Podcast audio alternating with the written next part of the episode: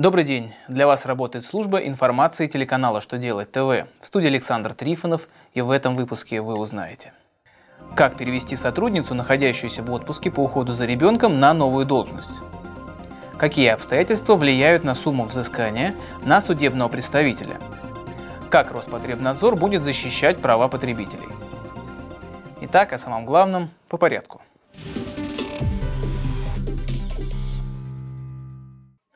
Минтруд напомнил, что перевести сотрудника на новую должность можно только по его согласию, так как условия трудовой функции должны обязательно оговариваться в трудовом договоре. Документальным подтверждением такого согласия станет отдельное соглашение к трудовому договору, подписанное обеими сторонами. На сотрудниц, которые находятся в отпуске по уходу за ребенком, действуют те же правила.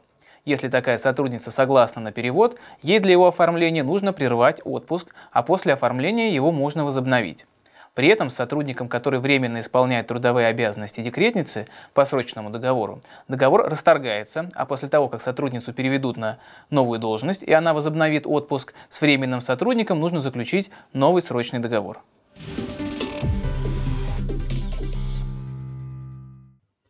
Суд уменьшил сумму взыскания на представителя из-за того, что спор не был сложным.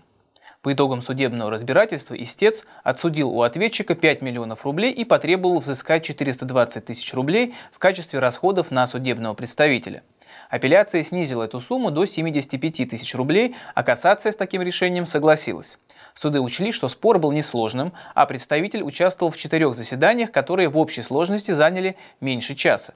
Также учитывалось время, потраченное на подготовку процессуальных документов и адвокатские расценки по региону.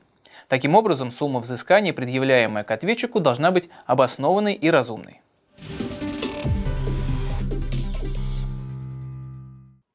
На рассмотрение Госдумы поступил законопроект, по нормам которого контролирующие органы при надзоре в области защиты потребительских прав смогут в ходе контрольной закупки закупать товары, работы и услуги, а при санэпидемнадзоре – продукцию. Контрольную закупку будет организовывать Роспотребнадзор – причем одновременно закупкой необходимо будет известить органы прокуратуры. Проводиться закупка будет немедленно в соответствии с законом о защите прав юрлиц и предпринимателей. Это значит, что если при контрольной закупке нарушений не выявили, то по этому же вопросу внеплановую проверку провести будет нельзя.